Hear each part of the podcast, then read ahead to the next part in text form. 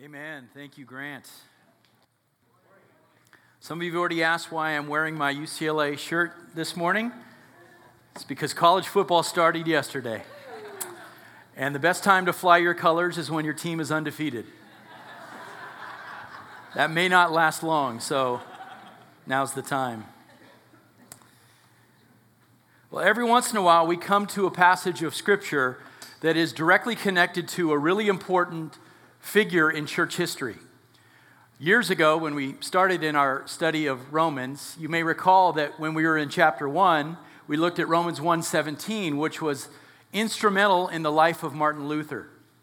And this morning we come to the single most important passage in the conversion of a man named Augustine, the man who was arguably the most influential theologian in the first 1500 years of the church.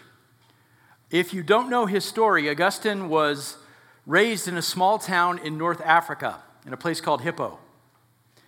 It's modern day Algeria today. And he was raised by a spiritually mixed family. His dad was a, was a pagan, and his mom, Monica, was a devout Christian who raised Augustine to know the Lord and to serve him. But in his early adult years, Augustine completely pushed all of that training from his childhood away.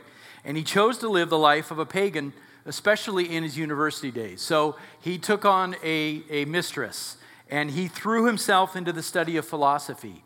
And he engaged in as much debauchery as he could possibly pack into his life. But he was a brilliant young scholar, and it was his intellectual promise that got him an appointment as a professor of rhetoric in Milan, Italy, at the time one of the most important intellectual centers of the Roman Empire. But while he was in Milan, by God's sovereignty, he fell under the influence of a very famous bishop by the name of Ambrose. And Ambrose convinced Augustine to begin to read the Bible again. But as he read the scriptures for a second time later in life, there was a stumbling block to all that he was studying. He knew from his mother's instruction that surrendering to Christ would mean this radical break from this life of debauchery that he had chosen, that he would have to make a, a, serious switch from, from this, this life of pleasure that he was seeking to a life without that pleasure. And frankly, he wasn't sure that he was ready to do that. He really wasn't sure he could live what he understood at the time to be the Christian life. Now, that doesn't mean he wasn't convinced by the truth of the gospel message. It appears that he was, but it was those pesky obligations that he, he saw in the so called Christian life that caused him to hesitate to surrender to Jesus for many years. And then one day in the year 386, Augustine was in the garden of the house that he was staying in, and he was struggling with this decision. On the one hand, I understand the truth of the gospel, and on the other hand, I don't want to give up my lifestyle. And in his later autobiography, which he calls Confessions, this is how he described the torment that he was going through. He says, I tore my hair and hammered my forehead with my fists. I locked my fingers and hugged my knees. Worldly pleasures seemed to beckon me. Are you going to dismiss us? From this moment on, we'll never be with you again. And you'll never again be allowed to do this thing or that forevermore. And so I flung myself beneath a fig tree and I gave way to tears. I felt that I was still captive to my sins. And in my misery, I kept crying, How long should I go on saying, Tomorrow, tomorrow? And then I heard the sing song voice of a child in a nearby house. Whether it was the voice of a boy or a girl, I cannot say, but again and again it repeated this refrain Take up and read. Take up and read. And Augustine was startled because in, in all the, of his knowledge of, of children's songs and children's games, he'd never heard that refrain, take up and read. So he interpreted that as God instructing him to go back to his scroll, his scriptures, and to read again. And so he went back into the house and he found his copy of the scriptures and he did what we tell people never to do, but God is sovereign. He just opened it up and at random looked at a verse and his eyes fell on Romans 13, 13 and 14, that says this Let us behave properly as in the day, not in carousing and drunkenness, not in sexual promiscuity or sensuality, not in strife and jealousy, but put on the Lord Jesus Christ and make no provision for the flesh in regard to its lusts. And later he wrote this. He said, I never, I neither wished nor needed to read any further. With those last words of that last sentence, it was, this, it was as if a light of relief from all anxiety had flooded into my heart, and all the shadows of doubt were dispelled. And with that, this brilliant philosopher, who, by the way, is still studied in secular universities today for his philosophical works, but later, this brilliant theologian was brought to saving faith in Christ, being shown from Romans 13 that this, this new way of life that God commands is the only consistent, reasonable response of a sinner saved by grace. And suddenly, that life that was so intimidating to Augustine was now appealing to him because he believed he could live it in the strength and power of Jesus Christ himself. He heard the promise that Jesus said, I will strengthen you, and give you power for this way of Christian living. Grab your Bibles. If you haven't turned there already, let's go to Romans 13 and we'll read this passage. In fact, let's back up to verse 8. We'll start reading where we studied uh, last Sunday so we get the, the full flow and context. Romans 13, beginning in verse 8. Paul says, Owe nothing to anyone except to love one another. For he who loves his neighbor has fulfilled the law. For this, you shall not commit adultery, you shall not murder, you shall not steal, you shall not covet. And if there's any other commandment, it's summed up in this saying, You shall love your neighbor as yourself. Love does no wrong to a neighbor. Therefore, love is the fulfillment of the law. Now look at verse 11. Do this knowing the time, that it's already the hour for you to awaken from sleep. For now salvation is nearer to us than when we believed. The night is almost gone, and the day is near. Therefore, let us lay aside the deeds of darkness and put on the armor of light. Let us behave properly as in the day, not in carousing and drunkenness, not in sexual promiscuity and sensuality, not in strife and jealousy, but put on the Lord Jesus Christ and make no provision for the flesh in regard to its lusts.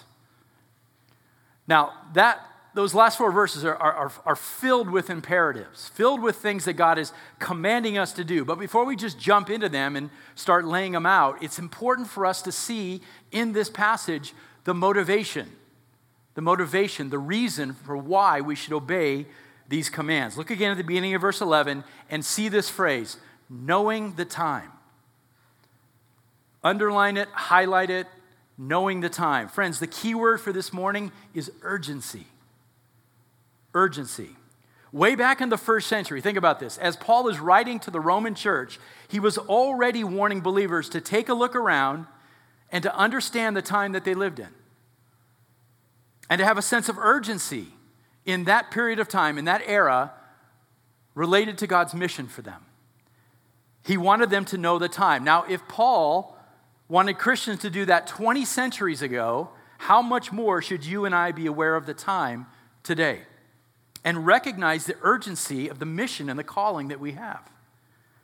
Now, many scholars have looked at this passage and they have they've speculated. They say, well, it looks to us like Paul and, and probably the other apostles, they believed that Jesus was going to be coming back in their lifetimes.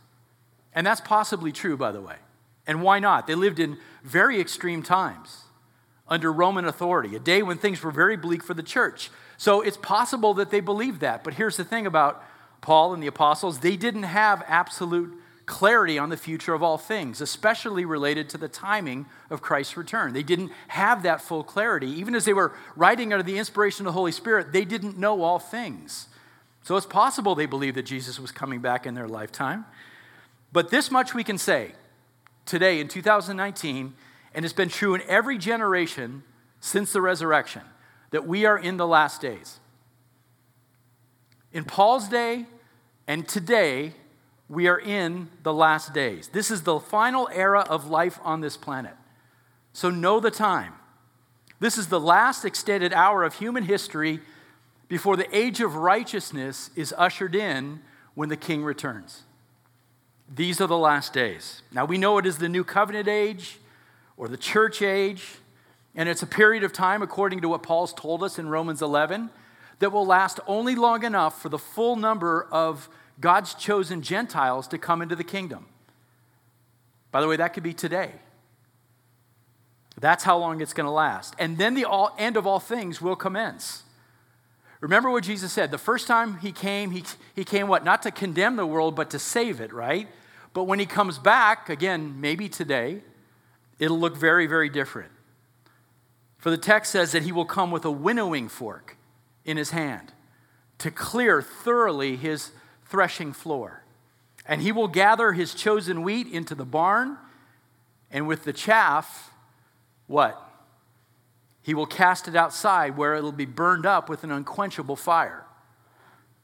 That's what Jesus is coming back with. So Paul says to you and I today know the time, be aware of the age that you live in, realize that the time is short and that urgency is required. Make sense? Now, I don't know about you, but it feels to me like people today, even unbelievers, even the most pagan of people, are beginning to become aware that human history is, is headed towards some type of a climax. There seems to be like a, a dread building in society, a certain hopelessness that we can no longer control what's going on around us. Think for a moment about the hysteria, the absolute hysteria around climate change today. I mean, it's crazy, isn't it? Prominent politicians are now claiming on national TV that we have less than 12 years to fix this problem or we and the planet are doomed. With a straight face, they're making those predictions.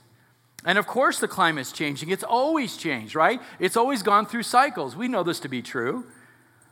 But now things have reached an irrational fever pitch. And everybody's is screaming, who, who can fix this? Well, government can. They can't run the DMV. and they're going to fix climate change? But people are screaming about it, right? And we know, as believers, we know this is ridiculous. But this is what's happening in our world. We know that any government policy that claims to be able to get out there and fix climate change is really about what? It's about power and control, it's about taking hold of the American economy.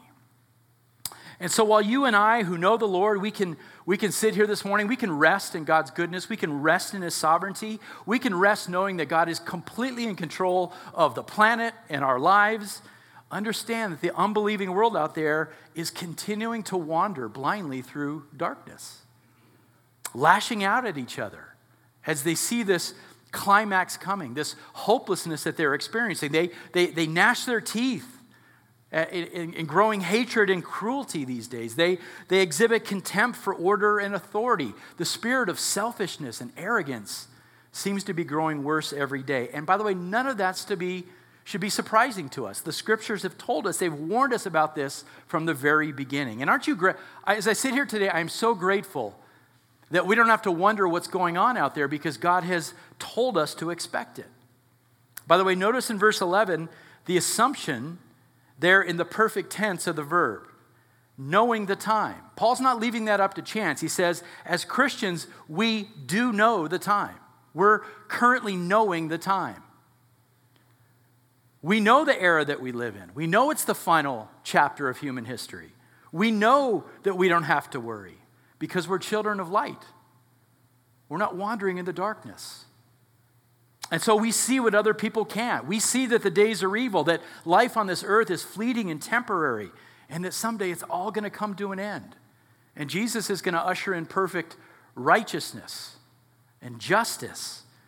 And unfortunately for many, also, he's bringing fire and judgment and wrath. And so we know that we're obligated to make the most of every moment that we're given on the earth because souls hang in the balance, don't they? That's the mission we have to live out, to be out there right now to, to know the time, to have an urgency, to make disciples. And not only that, but to teach them all the things that God has commanded. So, question why here at Oak Hill do we, do we talk about two things being a student of human nature and being a student of the culture? So that we can know the times that we live in. It's important. Why do we integrate these things into our teaching? Why in community groups do we talk about the issues of the day? And the conflicts that we face as Christians. Why do we repetitively talk about see what's happening out there, then pass it all through the grid of Scripture so that you can interpret what's going on? These are important things. It's so that we can know the time, and it's so that we can remind ourselves of the urgency that we need to live in. It's really about you and I getting outside of this sort of daily grind that we live in, this, this little bubble that we sort of build around ourselves to, to insulate us from what's going on around us. It's about seeing the big picture. That's what Paul's trying to say in this passage. Hey, Christian, step back for a second. I know you got lots of worries day to day. Step back, see the big picture. This is the final hour that we live in. And so as the clock ticks away, look out. Where's your harvest field? It's all around you, right? What are those people thinking? Unbelievers in your harvest field. What are they thinking? How are they handling all this, this stress and the, the chaos that's going on around them? Why are they struggling with the things right now they're struggling with? Race relations, right? Gender confusion, the whole issue over sexual orientation and marriage. Why is our culture in the last 10 to 15 years going off in this crazy direction? Know the times. See what's going on around you. Why is hate on the rise? Why these mass shootings? Why this, this sudden increase in the issue related to mental health? Why are we seeing high profile so called Christian leaders suddenly apostatizing and walking away from the church? Know the times, see what's going on around you. In the midst of all this, here's another big question where does the gospel fit in? Do we see openings for the gospel in what's happening around us? Man, if you don't see those, you're blind. They're everywhere because people in this culture right now are struggling. There's opportunities. And as people struggle, the question is what answers do we have for them? And secondly, are we prepared to give them? Are our eyes open to the opportunities? Are we ready to give an answer for the hope that we have? Which leads to this important question what are we spending our time doing right now? If we know the time, if we understand the urgency, if we know this is the last hour, how are you and I spending our time? Are we spending it on trivial things? Or are we spending it on things that matter? Friends, this one little phrase in verse 11, knowing the time, is so chock full of meaning, I can't even tell you. So, is it any surprise then that Paul, he sort of gets after the Roman believers here? He tells them in verses 11 and 12, hey, wake up. Look around. Look at the imagery in verse 12. He says, The night is almost gone. That is a reference to the final age, the night. There's a finite amount of time assigned to it. Know that. It's a time of darkness, a time of night, but it will come to an end. And the day, he says, is near. What day? That's the moment when Christ, the light of the world, returns.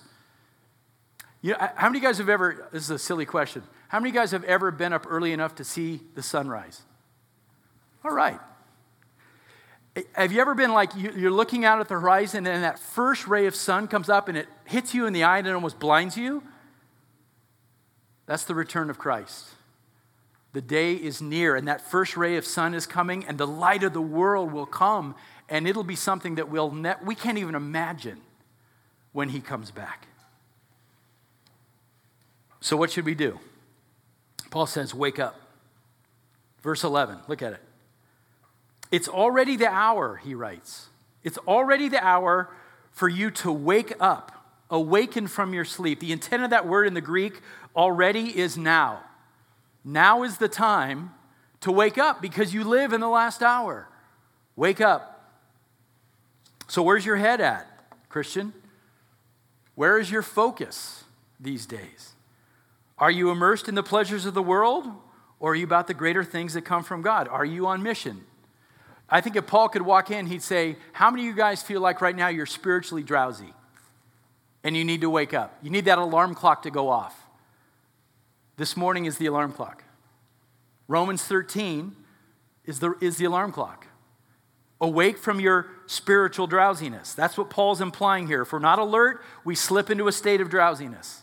And when we get drowsy, what happens? We fail to see opportunities. God brings opportunities to us, but we're sleeping. We're sleepwalking through life, doing trivial things. When we get sleepy, we miss gospel opportunities. When we get sleepy, we miss temptations that we should be seeing before they come to us. We get so lost in our daily pursuit of comfort and happiness that our focus falls entirely on ourselves rather than on God and on loving others well. It's the daily grind, right? John Piper has said this everything in this world that does not awaken in you more faith in Christ puts you to sleep. Interesting. Now, I'm not up here saying, you know, never stop and watch a movie. I'm not, I'm not saying that there's no room for that in your life, but what are the habits of your life? Do they lead towards trivial things or do they lead toward important things, eternal things? I don't know what it is for you. You know, the Lord knows, but for every one of us this morning, including me, there are things in this world that make us spiritually drowsy. Would it, would it be smart of us, wise of us to stop and examine that? Maybe make a list of it. Maybe take that to the Lord in prayer and say, Lord, this is what I think makes me drowsy. Show me what I need to see. That'd be a really good thing. Maybe it's maybe technology is your the thing that drives you to sleep. Your iPhone, YouTube or Netflix or Twitter or Instagram or Facebook. I mean, there's a million things, right? Maybe that's what's making you drowsy. Maybe it's something bigger. Maybe it's the building of your career or it's the, the accumulating of material wealth that's making you drowsy. Maybe it's as simple as self reliance. This is the one I struggle with. What's making me drowsy is self reliance, the fact that I can go through my week, day by day, week by week, and trust in my own fortitude and strength, and sometimes forget God completely makes you spiritually drowsy. Maybe it's as simple as habitual sin, something that has you in a cycle that you can't jump out of, and therefore you've completely cut yourself off from God and you are asleep. Paul says, Wake up. If Christ were to return tonight, would he declare you a faithful servant? I, I know you've heard that before, right? But it, it, it, it's important. If he returned tonight, would he say, Well done? Faithful servant. You were ready for your master. Jesus warned us in Matthew 24 be on alert, be ready, for the Son of Man is coming at a time you don't expect. And then Paul warns us in 1 Thessalonians 5 you yourselves know full well that the day of the Lord will come like what? A thief in the night. While they, those in the world, are saying peace and safety, destruction will come upon them suddenly like labor pains, and they will not escape. But now listen to the language here uh, and, and compare it to what we read in Romans 13. But you, brothers and sisters, Christians, you're not in darkness, that the day would overtake you like a thief, for you are sons of light and sons of the day. Remember the sun coming up, the rays hitting? You're sons of the daytime, not darkness. We're not of night, nor of darkness. So then let us not sleep as others do, but let us be alert and sober. For those who sleep, do their sleeping at night, and those who get drunk, get drunk at night. But since we are of the day, let us be sober, having put on the breastplate of faith and love, and as a helmet, the hope of salvation. And here's the best news of all for those of us sitting here this morning that trust in Christ. For God has not destined us for wrath, but for obtaining salvation through our Lord Jesus Christ, who died for us. Amen? So wake up.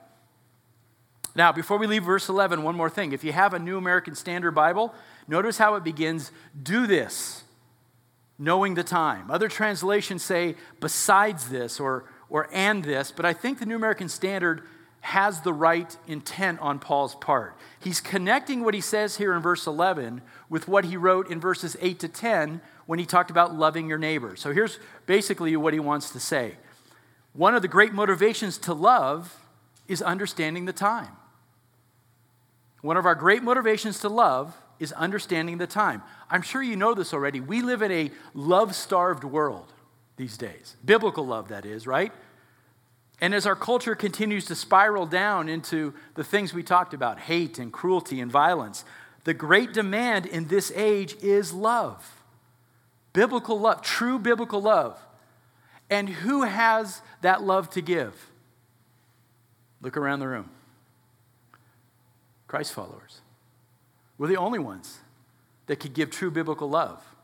The ones who know God, the ones who are in Christ. We are God's resource in this world to give the love. That is the demand of this age. That's what people want to know more about. It's love that makes us stand out in this world because it's such a harsh and cruel place.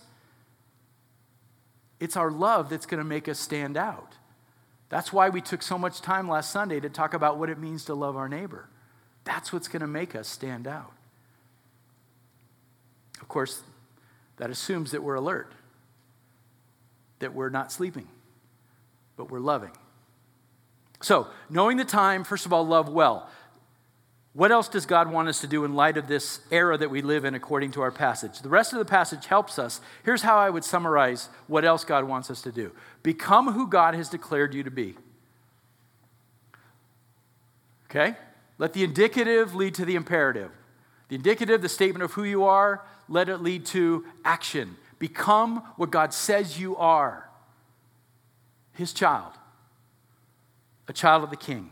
Know the time, become who God has declared you to be. If you've trusted in Christ by faith alone and you've made Him Lord of your life, God has declared you righteous in His sight positionally. Think about that. You're declared righteous in his sight positionally. Now, Paul says, go out and make that practically true.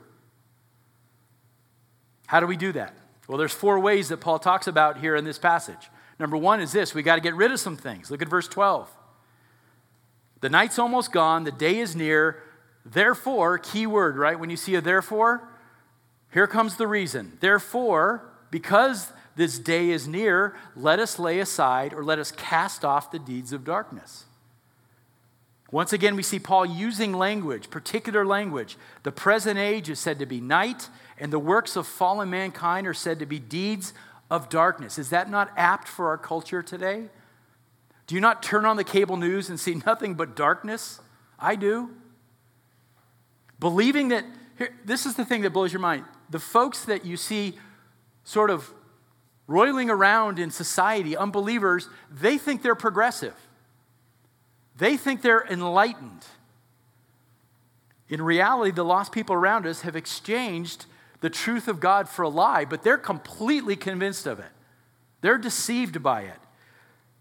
They have no understanding about things like the origin of the universe or the existence of their own soul or the source of morality and love. They are in complete darkness regarding the nature of mankind. They are still believing the absurd notion that man is basically good. You'll hear it all the time. They're in darkness.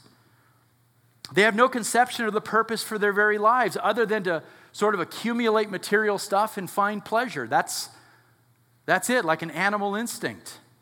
And they're stumbling around without any knowledge concerning death and eternity. Talk to anybody, and they'll say, Well, of course, we all end up in the happy place. It's astonishing, isn't it? They think they're so enlightened and so progressive, but they've exchanged the truth of Scripture for this lie, and they have bought it hook, line, and sinker. That's what's happening around you. So, what are these deeds of darkness? Well, Paul gives us some examples here three couplets. First of all, he says carousing and drunkenness. This is what the world does. The Greek word for carousing there refers specifically to nocturnal activities, stuff we do at night. In Greek literature, we see it used to describe the type of late night parties that involved overfeasting and overdrinking and riotous behavior. Ask either one of my kids, I've, I've told them a million times, nothing good happens after midnight. Dads? Dads? Amen. Nothing good. No, and I know that's a generalization, but the principle is generally true. The later that you're out into the wee hours of the morning, the more likely you're going to encounter people who have overindulged in some way and whose inhibitions have been lowered. Am I right? Ask a law enforcement officer. It's true. And that can be a recipe for all kinds of problems carousing and drunkenness. Where does that lead? Often to the, the second group of things here sexual promiscuity and sensuality or lust.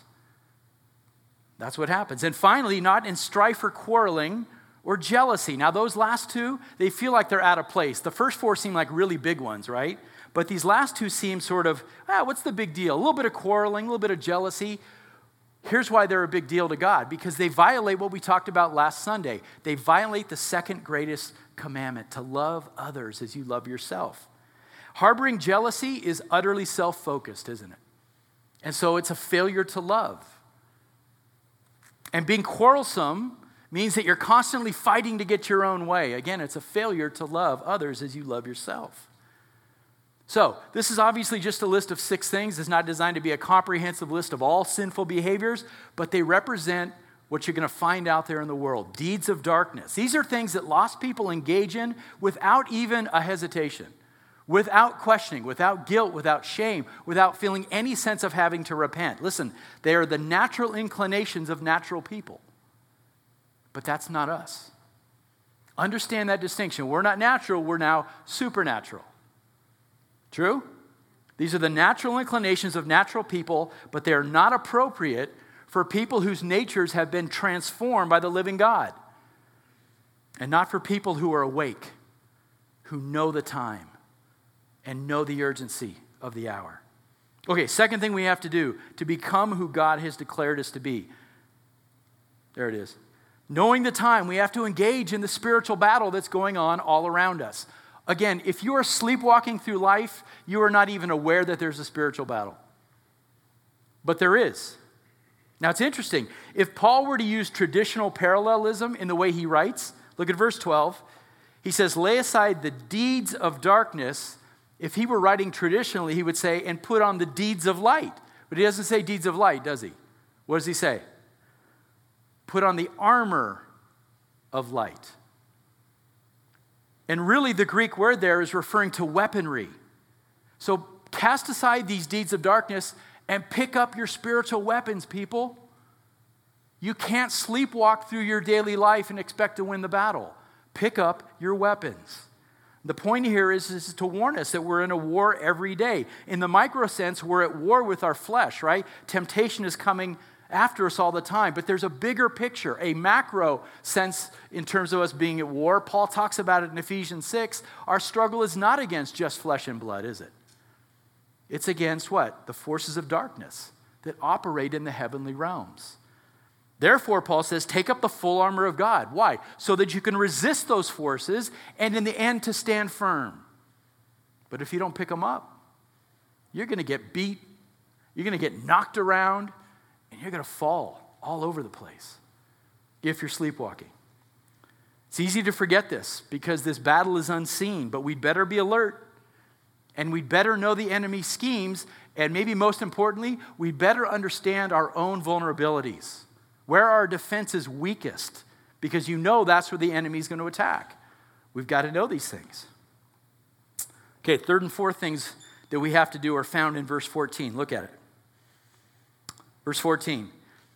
But put on or clothe yourselves with the Lord Jesus Christ and make no provision, in other words, don't make plans for the flesh in regard to its lusts.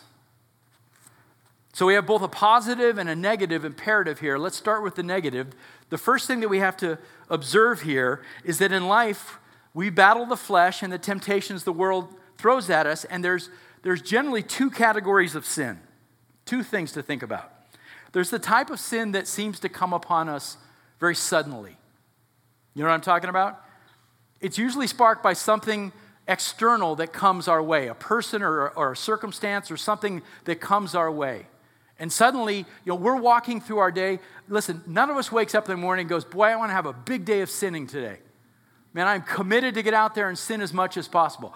As believers, we wake up committed to the opposite, right? We, we want to walk in the Spirit today. Lord, we want to please you. And we're going through our day and things are going well. And all of a sudden, boom, something hits us. Someone, something hits us and we, we just we just something flies out of our mouth and we're like what just happened i mean i, I dealt with this this week god has this inc- god's sense of humor kills me he has this incredible way of showing me something in my life that i'm about to preach on so uh, it was thursday i was coming back I, I, was working on my sermon i was i've been to a couple meetings uh, i was with grant and i was with adam i'm driving back to my home office and I'm on the five coming north towards Castaic, and there are big rig trucks everywhere. Can you feel me, Castaic people? And they're taking up three of the four lanes, and they're slowing me down. And it's causing every car to brake. And I am on my schedule. Do not get in the way of my schedule. And I am furious in my car.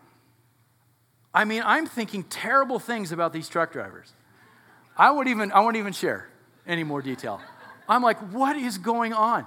And by the time I got off at Lake Hughes, the Spirit just hit me like, what is wrong with you? Why did you get so agitated by that? And I had to spend the next two minutes driving to my house just repenting, like, I'm such a failure, Lord. Does anybody, anybody have these experiences? Something just suddenly comes at you and you're like, what, what was that? Well, listen, here's the thing. That, that anger, that, that desire to control things and to manage my life in a comfortable way, all of those things are, those are all sort of sin residue in my heart, lying dormant. And, and while I didn't plan for those things to come out, it was the external circumstances that hit me that caused me to just lose it. And, and so it's right what Jesus said for out of the overflow of the heart, the mouth speaks. Sin comes flooding out. And so I had to do some heart work that day to say, Lord, okay, you've forgiven me.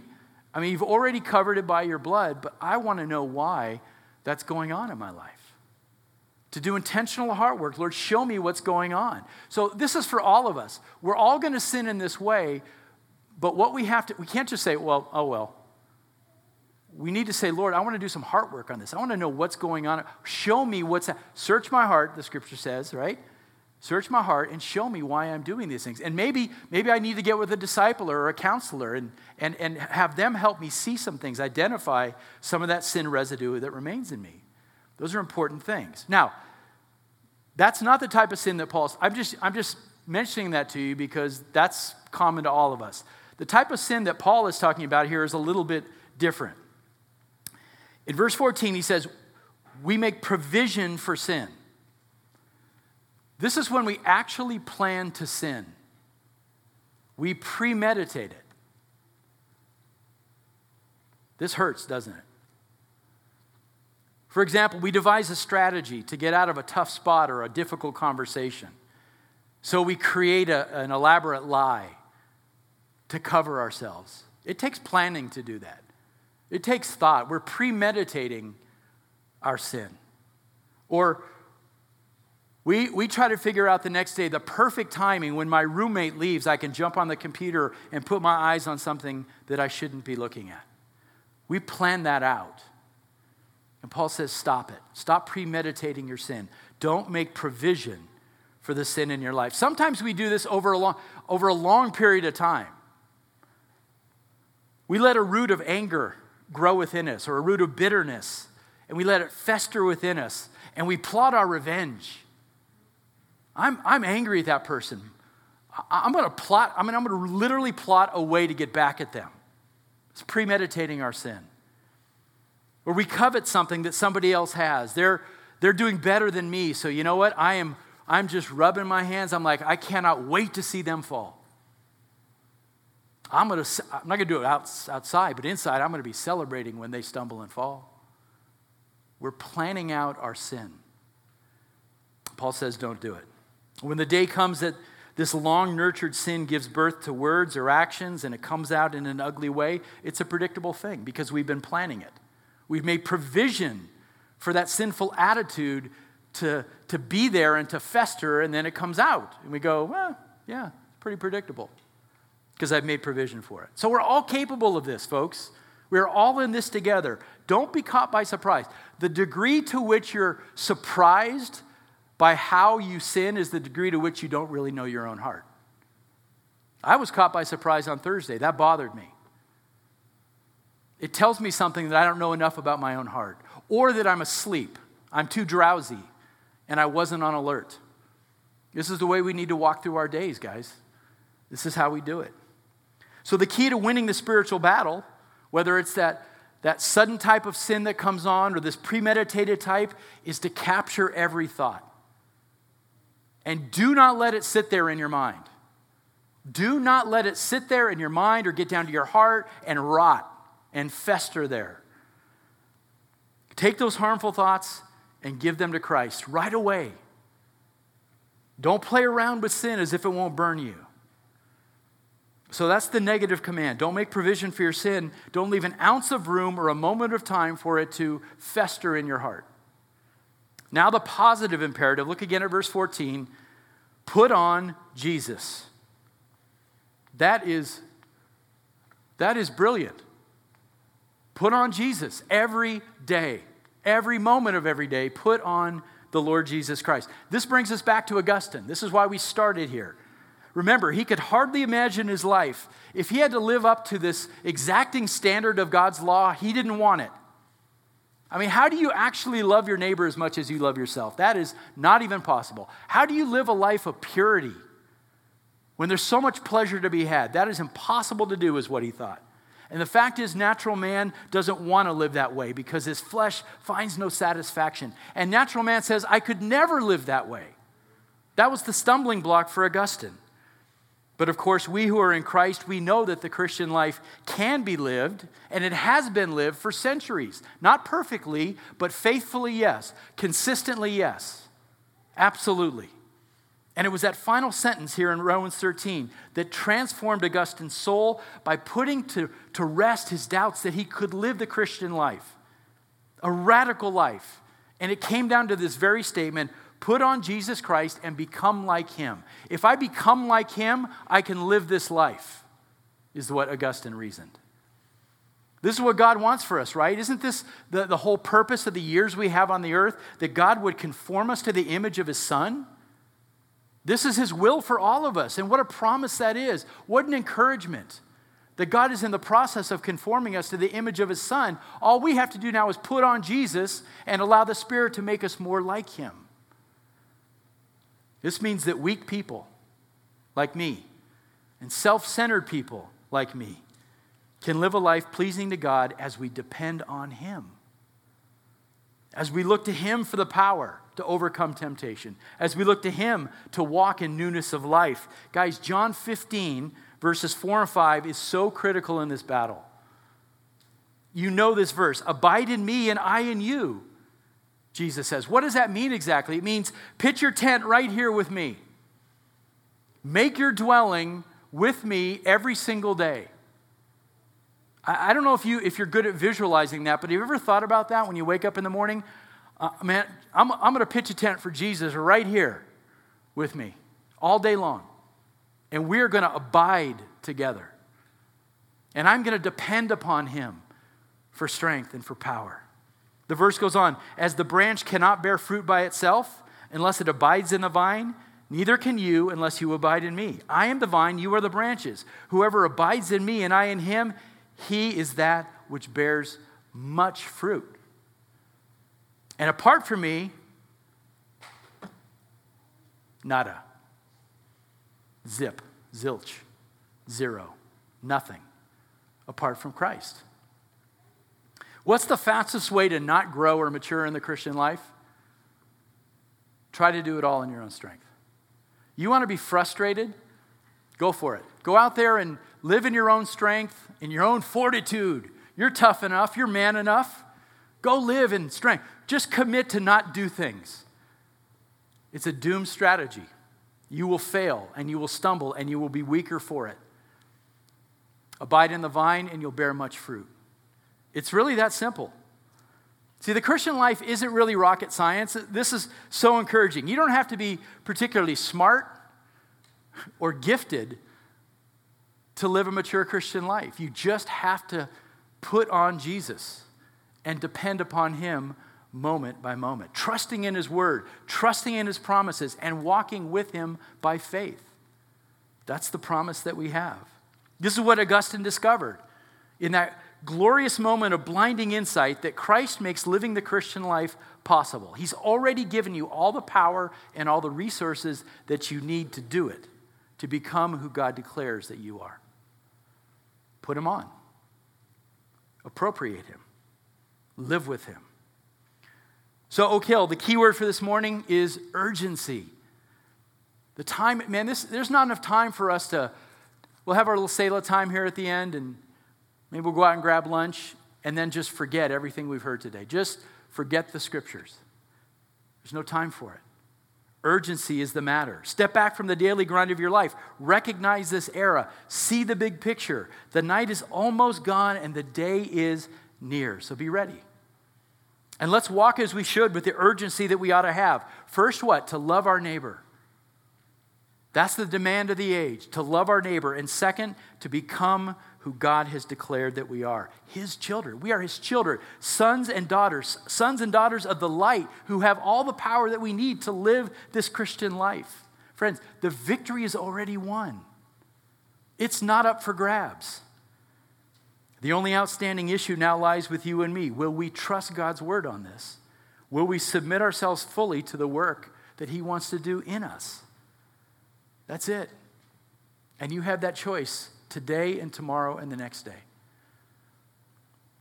Our salvation, Paul writes here, is nearer to us than when we first believed. Isn't that, isn't that cool?